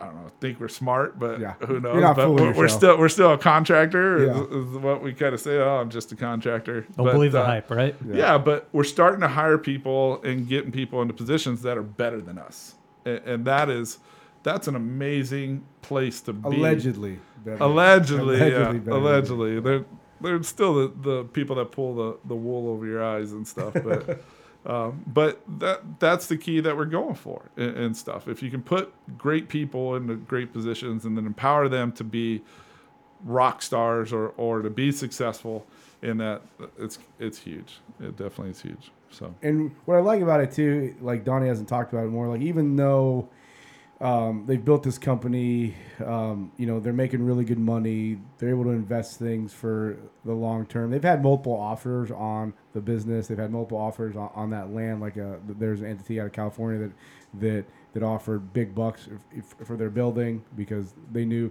what it was. Like they're they they've stayed strong and they've stayed smart and they haven't necessarily. Um, uh, falling for the glittery offer or like the easy way out. Like they're like Donnie has a plan and he's executing it. It's cool to watch, um, watch him execute it. But on top of that, he he does other shit too. Like he's really big into um, like service driven stuff. Like they're always adopting a family. They're always you know uh, doing stuff during the holidays. He's like very active in the Boy Scouts, right? Yeah, Boy Scouts uh, is taking up a lot of my time right now. But I mean, y- you got to put back in your com- communities Hunkapi, um, which is a uh, an equine therapy. Oh yeah, she's gonna come on here. Yeah, Oh, yeah? We've yeah. been Ta- talking. to her. Tara's awesome. We love that facility. I wish I could spend more time, but doing that through conversations and efforts with them. I mean.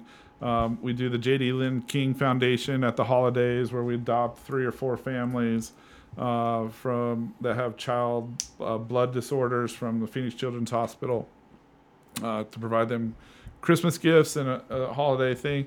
So all, that type stuff is just important to actually do, um, as well as take care of your own employees. I mean, um, you got to be able to, as your business grows and you're able to do more, you still have to understand that they're part of your business and there's Their family. their family. And so just same with that health insurance, vacation time, time off.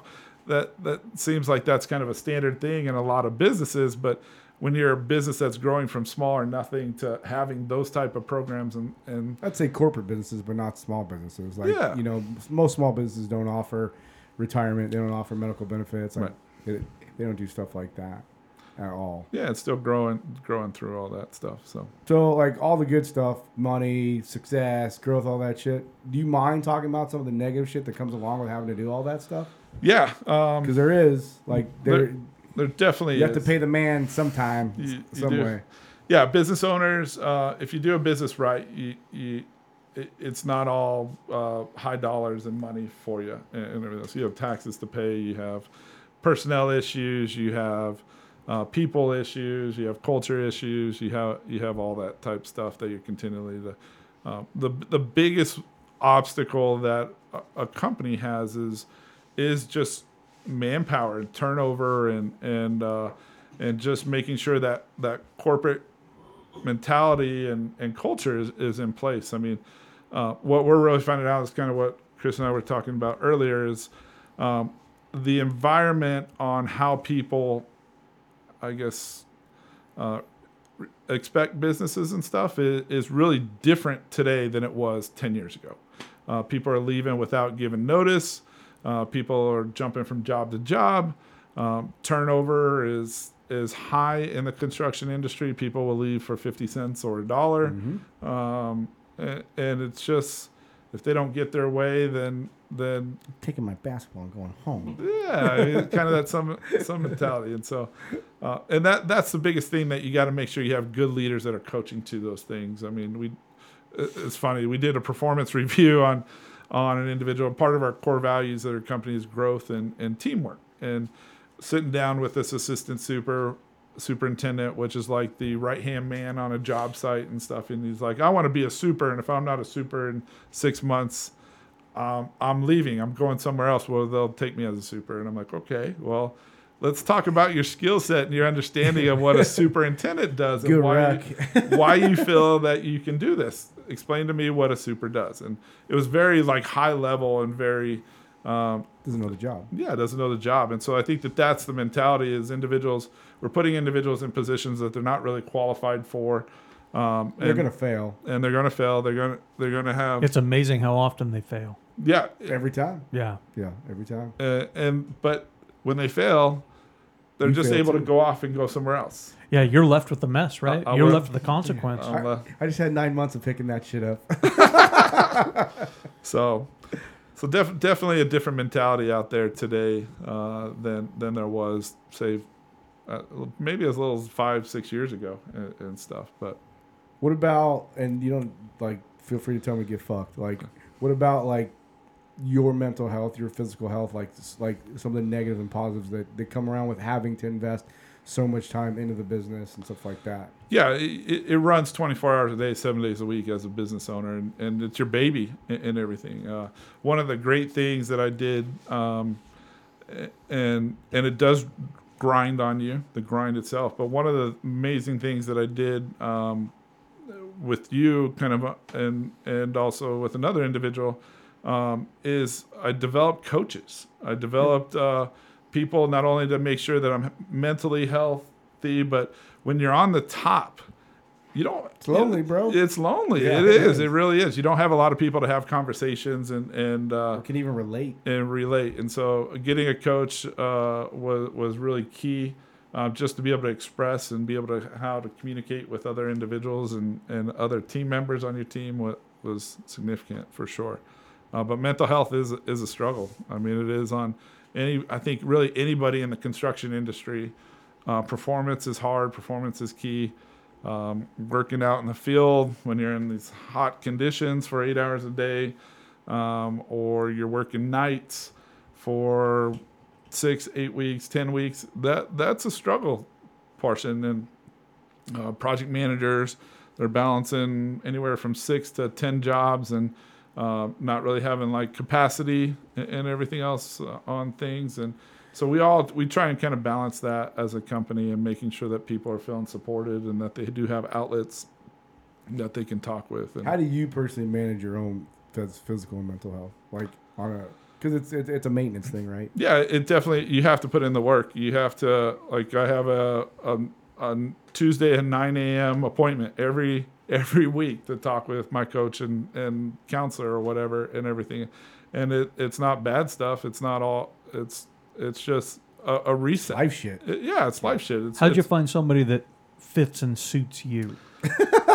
yeah, it- that, that's that's actually a really great question. I I went through a bunch, Right. and everything else. Uh, um, It's me. No, I'm kidding. no, it's not me. It, it actually started with Brandon. We we Man, talk time. man talk time and, and everything else. We I think schedule it. that was like two years ago, um, and it was towards the end of the year when I was doing a lot of planning and everything else for the next year and what my personal goals were. And I said, dude, I really need just this. I need somebody that I can talk and share stuff with, and kind of bounce ideas off of, and um, listen, give me feedback. Don't give me feedback. I don't care. Let me just verbal diarrhea Yeah, all of right. it. Well, Just get it out. just get it out. It, it, it's an important thing. Um, and, and so I've kind of put that into my routine on a weekly basis and really um, helps. It, it hasn't solved everything, but definitely kind of uh, allows me not to get as emotional about things. Um, and, and the cup gets full, but it, it empties a little bit to, to making sure that I'm managing and staffing things appropriately. So, Have Yeah. you gone through a few? Let's just say the one he has now is really good. yeah. Yeah. Got it. Let- Let's say that.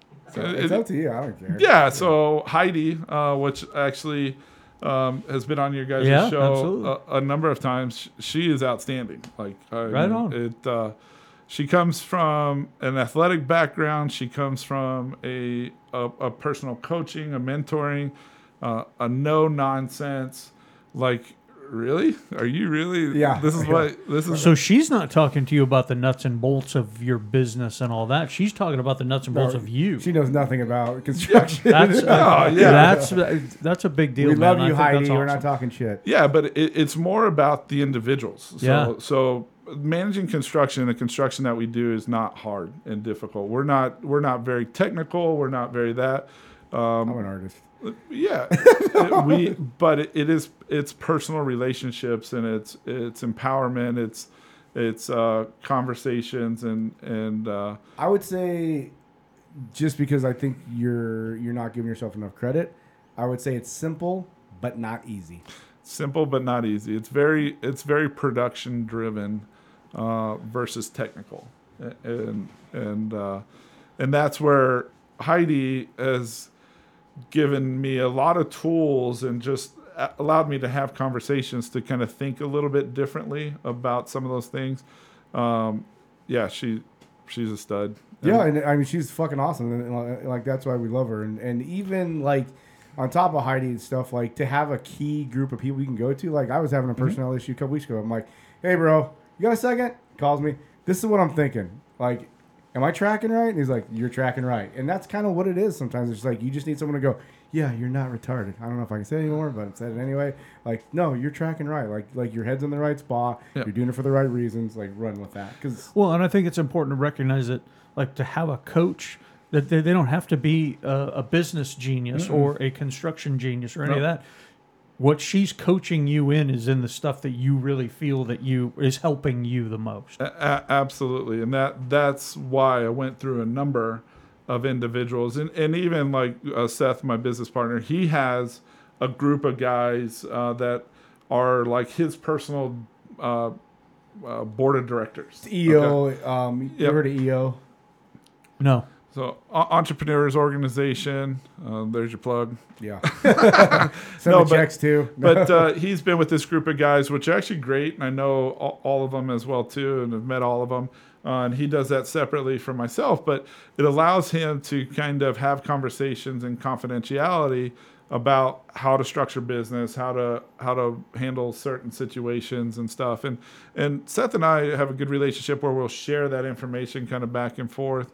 Um, so we're both constantly kind of working on that stuff because again, it it is it's lonely at a, at a top. dude, that sounds really really healthy though. Uh, that's pretty. that's pretty awesome. It is, and, and I don't think what what what people realize, especially like in Donny's business, like like the top tier TI contractors out there in Arizona. There's probably three of them, right? Yeah. You and you can name your two other competitors. We're not because they're fuckers. But um, but yeah. So so there's not many. So that, so you don't have. And, and typically in, in construction, it's a it's a male ego driven place. So there's not the co- the collaboration that, that that you would like, and that's why it's nice to have other buddies that are general contractors like Donny for us to bounce shit off. I mean, we bounce shit off each other all the time. Like daily. yeah, like all the time, and and, and and that's where it's nice to have something that you can trust and and and and that gives a shit about you, like and your business to do it. Because without it, you're fucking standing on a ledge going, eh, fuck it's steep. Like, do I take this step? Yeah, and, and the construction industry in general, man, if they had more of this and, and everything, and there's so many things that collaboration could actually do in the construction industry to be successful. You could have better individuals out there. You could have better companies. You could have better um, standards, uh, which which would all help. But you first got to start it within your own organization.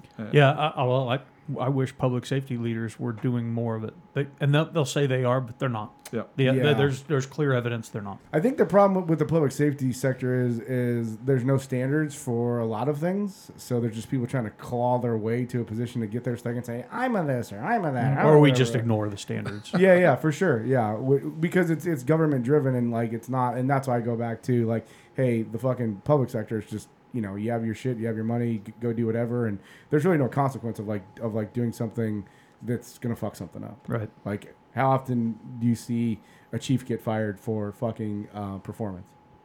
Never. Uh, here, no. Uh, other Well- places you do. Well, take a fire chief out, like the top fire chief, like assistant chief, deputy chief, like those guys get fired a lot. Fired, uh, removed. Reassigned or Yeah, removed? reassigned, removed, Yeah. that type of thing. We're now going to let you be the head of car washing or whatever else. Yeah, I, yeah, it's it's definitely odd. Uh, what do you do for physical health, which drives the mental well-being as well?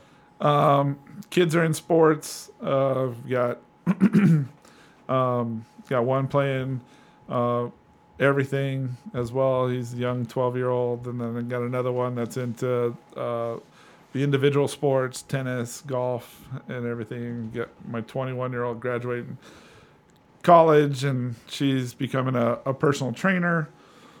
and and everything else. So, so family stuff it takes up a lot of bit of time. Um, But, but you do make a commitment to to physical to doing something physical, right? Talk about it. Yeah, so um, I do. Uh, Peloton is a great thing, and, and everything else. It's mindless, and you can get on that. My thing. wife got one. Oh my Oh, god! She Uh, did.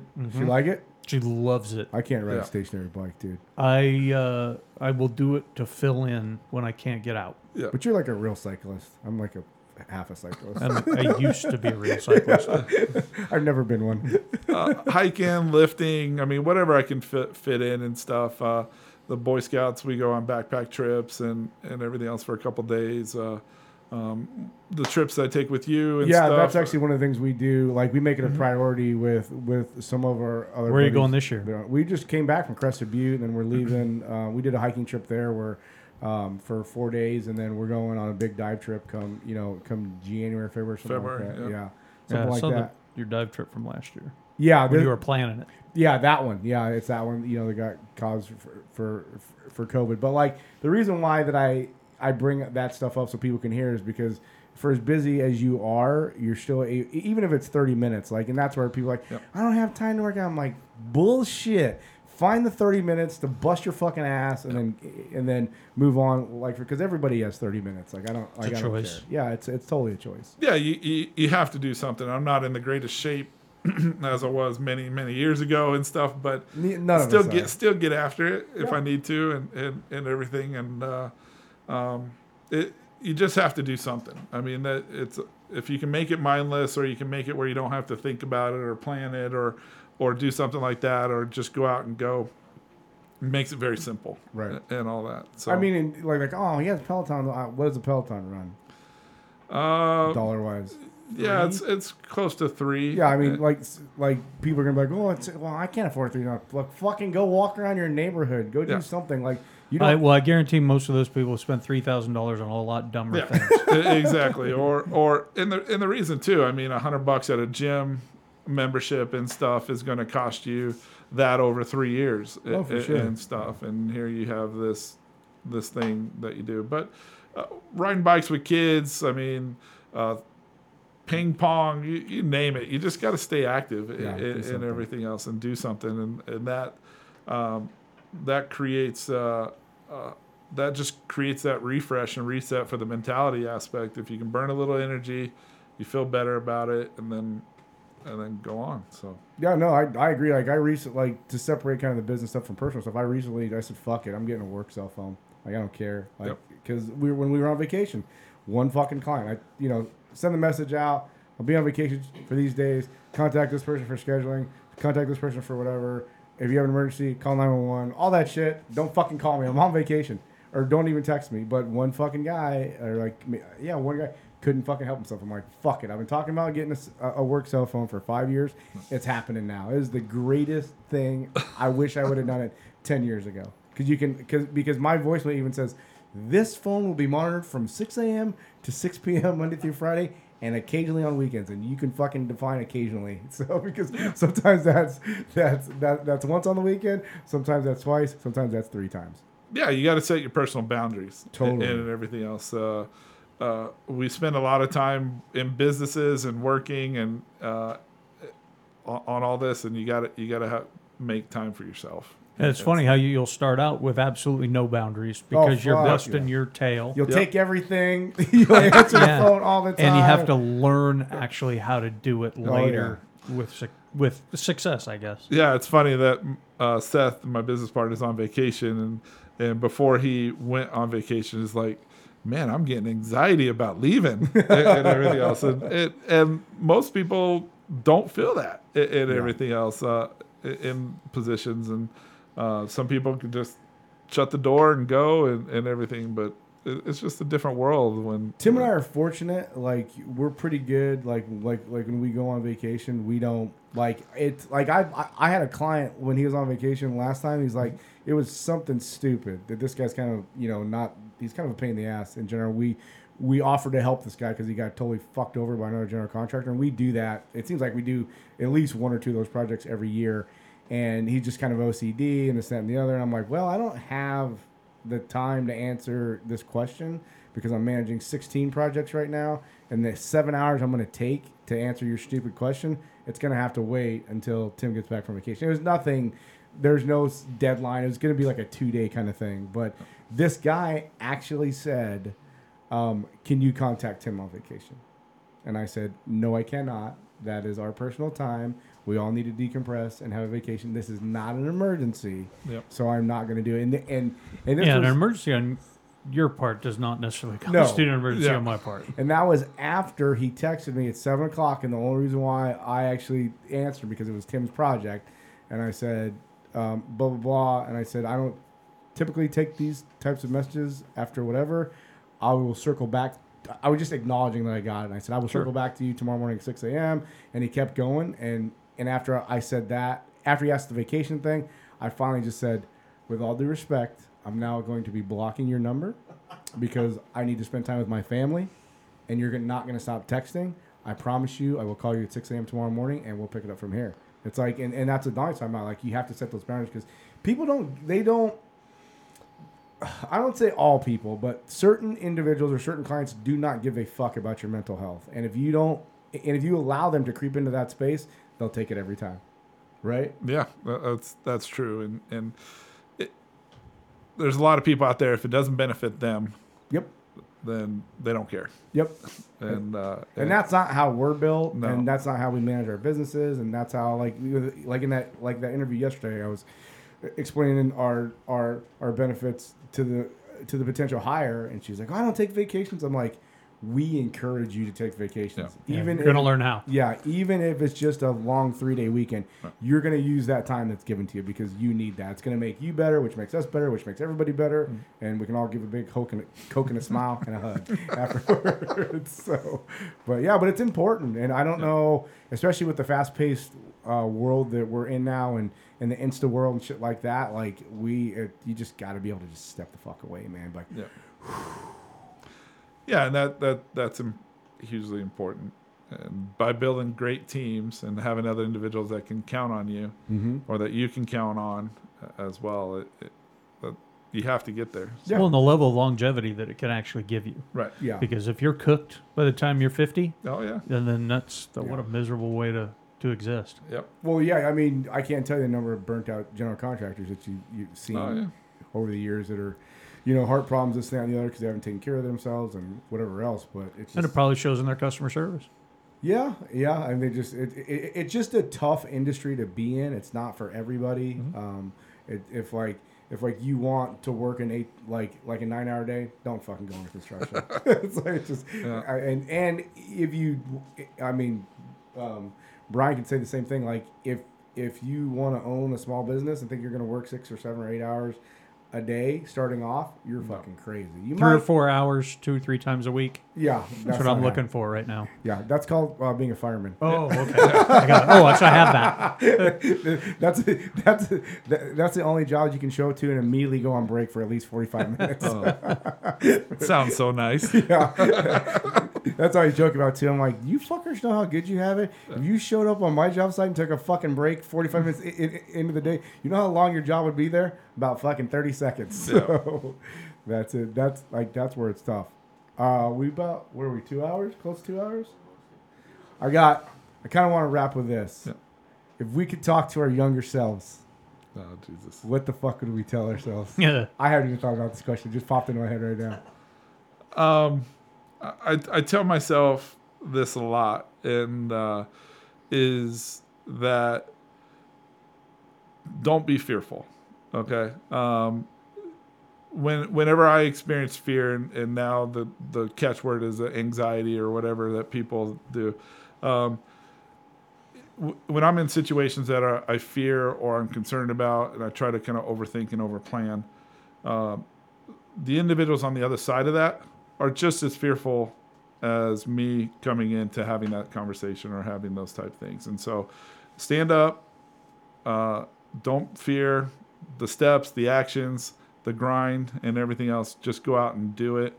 Uh, go out and make things happen. I mean that that is, and don't set yourself short in everything. If you uh, if you think you can, you probably can. Thoughts become things. Uh, thoughts become actions. Uh, if you set an intention, go out and kill it, and, and go figure it out. And that that's the biggest the biggest thing that I I would tell my younger self is to don't fear it, and go out and do it. So I like it. And it's funny because I've been wanting to get Donny on here for a while, but he just went through a coaching thing. And I'm always looking for key words from people, like in conversations to kind of like see where they're at and stuff like that. Because I have other friends that I want on here too, and, and they're not ready yet. I don't think they're ready. And I'm not saying that I'm, I fucking know everything. But when Donny went through, and, and uh, we can plug him if, if, Sure. if you want to, Donny. Um, what's the coaching thing again?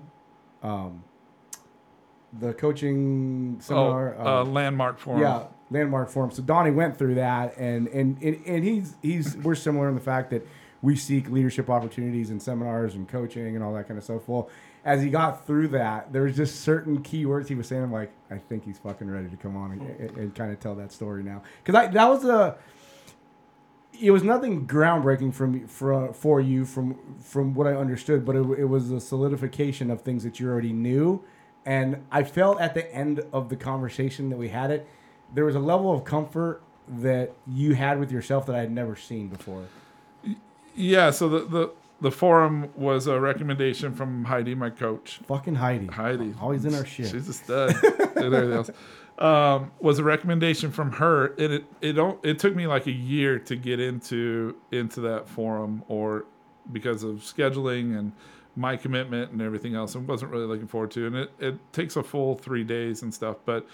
It really just was that tune up. I already knew half the stuff that was being talked about in that forum, but it just puts it at the forefront of hey, um, thoughts become things. If you think something's shit, it probably is shit.